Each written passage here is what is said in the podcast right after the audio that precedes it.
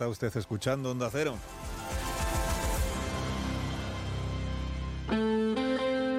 ...101.4 FM y 91.4 FM. Buenos días, hasta las 8:30 contamos noticias de Cádiz. Más de uno, Onda Cero Cádiz. Carmen Paúl.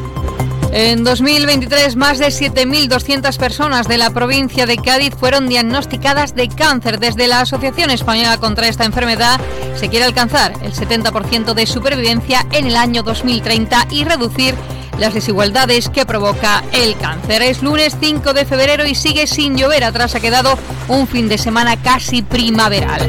Enseguida ampliamos estos y otros asuntos, antes conocemos la información del tiempo. Luz Shopping, el mayor centro outlet de la provincia de Cádiz, patrocina este espacio. Iván Álvarez, buenos días. Buenos días, hoy en la provincia de Cádiz comenzamos la jornada con intervalos de nubes bajas matinales en el área del Estrecho que tenderán a disiparse y en general tendremos un cielo poco nuboso que tenderá a aumentar de nubosidad a medida que avance la jornada, pero sin esperar precipitaciones, con el viento también que arreciará en el Estrecho de intensidad moderada de levante, aunque amainará durante la tarde y con temperaturas que se van a mantener sin cambios, podrían ascender ligeramente en algunos puntos. Alcanzaremos los 20 grados en Arcos de la Frontera y en Jerez, 18 en Cádiz y en Rota o 17 en Algeciras. Es una información de la Agencia Estatal de Meteorología.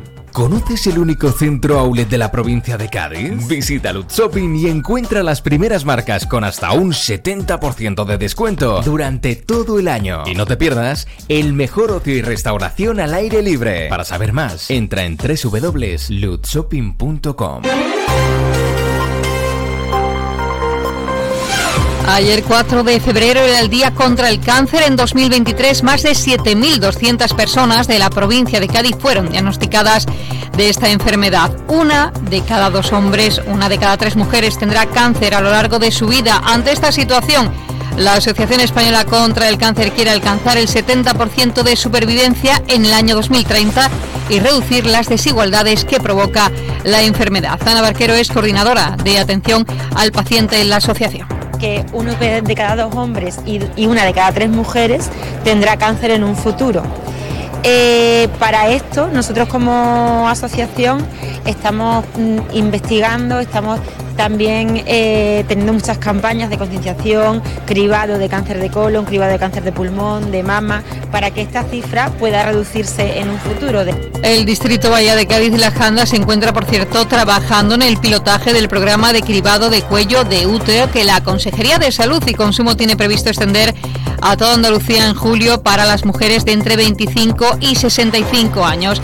El centro de salud seleccionado para ello es el de La Laguna, en la capital gaditana, que trabajará de forma coordinada con la unidad de cribado poblacional compuesta por facultativos de anatomía patológica y de microbiología del Hospital de San Carlos en San Fernando. Por su parte, la población diana para este proyecto piloto en Cádiz está compuesta por 279 mujeres. Cambiamos de asunto, sigue sin llover en Cádiz. El fin de semana ha dejado un tiempo casi primaveral y aún no se ha logrado el objetivo del 20% de ahorro de agua. Sobre esta problemática, el presidente de Aguas de Cádiz, José Manuel Cossi, ha explicado que se van a tomar nuevas medidas. Estoy yendo por delante en alternativas y en herramientas para que en los próximos meses podamos tomar las decisiones que sean necesarias, viendo que las previsiones de lluvia siguen siendo básicamente malas. Datos que de momento no se ha decidido tocar la presión en red hasta que al menos pase el carnaval y tengamos datos más definitivos por parte de la Junta, como decía. Recordemos que hace unos días en Onda Cero, José Manuel Cossi indicaba que Aguas de Cádiz planea de aquí a varios meses un escenario de restricciones de agua si no cambia radicalmente el tiempo.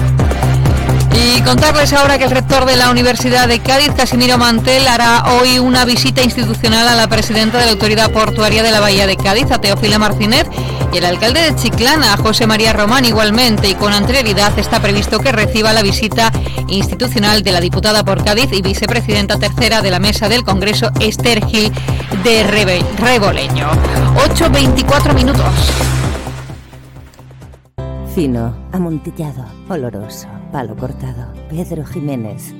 Don Zoilo, todo Jerez en una gama de sherries exquisitos embotellados en rama. de la forma más natural, manteniendo toda su intensidad, sabor y color. Gama Don Zoilo 15 años, de bodegas Williams and Humbert. Somos Jerez. Disfruta con un consumo responsable. Los trabajadores de la empresa Verificaciones Industriales de Andalucía S.A. de San Fernando se concentran hoy lunes en protesta ante un posible cierre del centro de metrología que la empresa tiene ubicado en la localidad. La protesta pública de CGT contará con el apoyo de colectivos sociales, del taxi y partidos políticos contra la privatización de la empresa pública. La secretaria de Organización del PSOE de Cádiz y portavoz del Grupo Socialista en la Diputación, Ana Carrera, ha mantenido un encuentro con los representantes de los trabajadores de la empresa a los que ha mostrado su respaldo y se ha comprometido a acudir a la concentración en la calle Santo Entierro frente a las puertas de las instalaciones que van a verse afectadas por los planes, ha dicho, de reorganización de la Junta.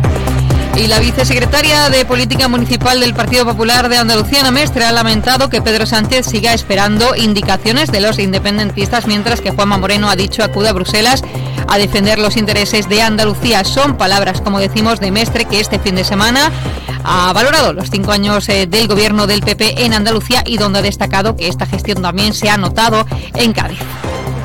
No renuncia a un nuevo modelo de financiación local. Siempre lo quisimos. Siempre trabajamos desde el Parlamento andaluz en la oposición para que nuestros ayuntamientos estuvieran mejor financiados. Y hoy, con el gobierno de Juanma Moreno, los gobiernos andaluces van a percibir más de, los gobiernos locales andaluces van a percibir más de 2.112 millones de euros para financiar sus servicios municipales para que estos sean de mayor calidad y más competitivos. Y más cosas, el alcalde de Cádiz, Bruno García, ha anunciado que el ayuntamiento ha iniciado los trámites para dar uso al edificio del Colegio Adolfo de Castro tras la confirmación de que tanto el alumnado como el profesorado de este centro van a pasar al Colegio Fermín Salvochea. Este hecho hace que la parcela del Colegio Adolfo de Castro, que es propiedad municipal, quede libre.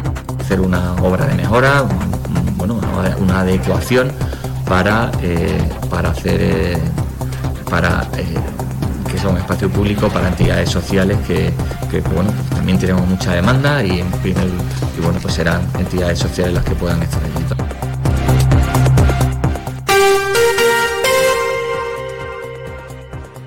El otro día me preguntaron qué consejo le darías al Joaquín Prat del futuro. Pues le diría que siga eligiendo Suzuki S-Cross. Nuevo Suzuki S-Cross con tecnología híbrida, versiones 4x4 y etiqueta eco. Descubre más en suzuki.es y déjate sorprender por su precio imbatible. Y ahora tu S-Cross 100% conectado con Suzuki Connect. Suzuki S-Cross. Cross the line. Véalo en Alvariza Motor, concesionario oficial Suzuki. Avenida Tío Pepe 21, Jerez.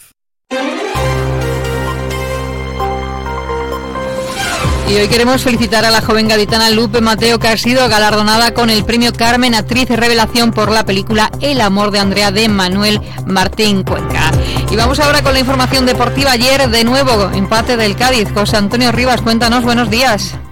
Hola Carmen, buenos días. Segundo empate consecutivo del Cádiz de Mauricio Pellegrino en un partido que, en la primera parte el Cádiz lo intentó después de un buen inicio del Villarreal, se sobrepuso a ese inicio más presionante del equipo local, tuvo ocasiones, incluso el equipo cadista, para poder adelantarse en el marcador, pero perdonó, y ya en la segunda parte hizo un nuevo ejercicio de resistencia defensiva con muy buen partido de los centrales, sobre todo de Víctor Chu, que provocan que el Cádiz vuelva a sumar un punto.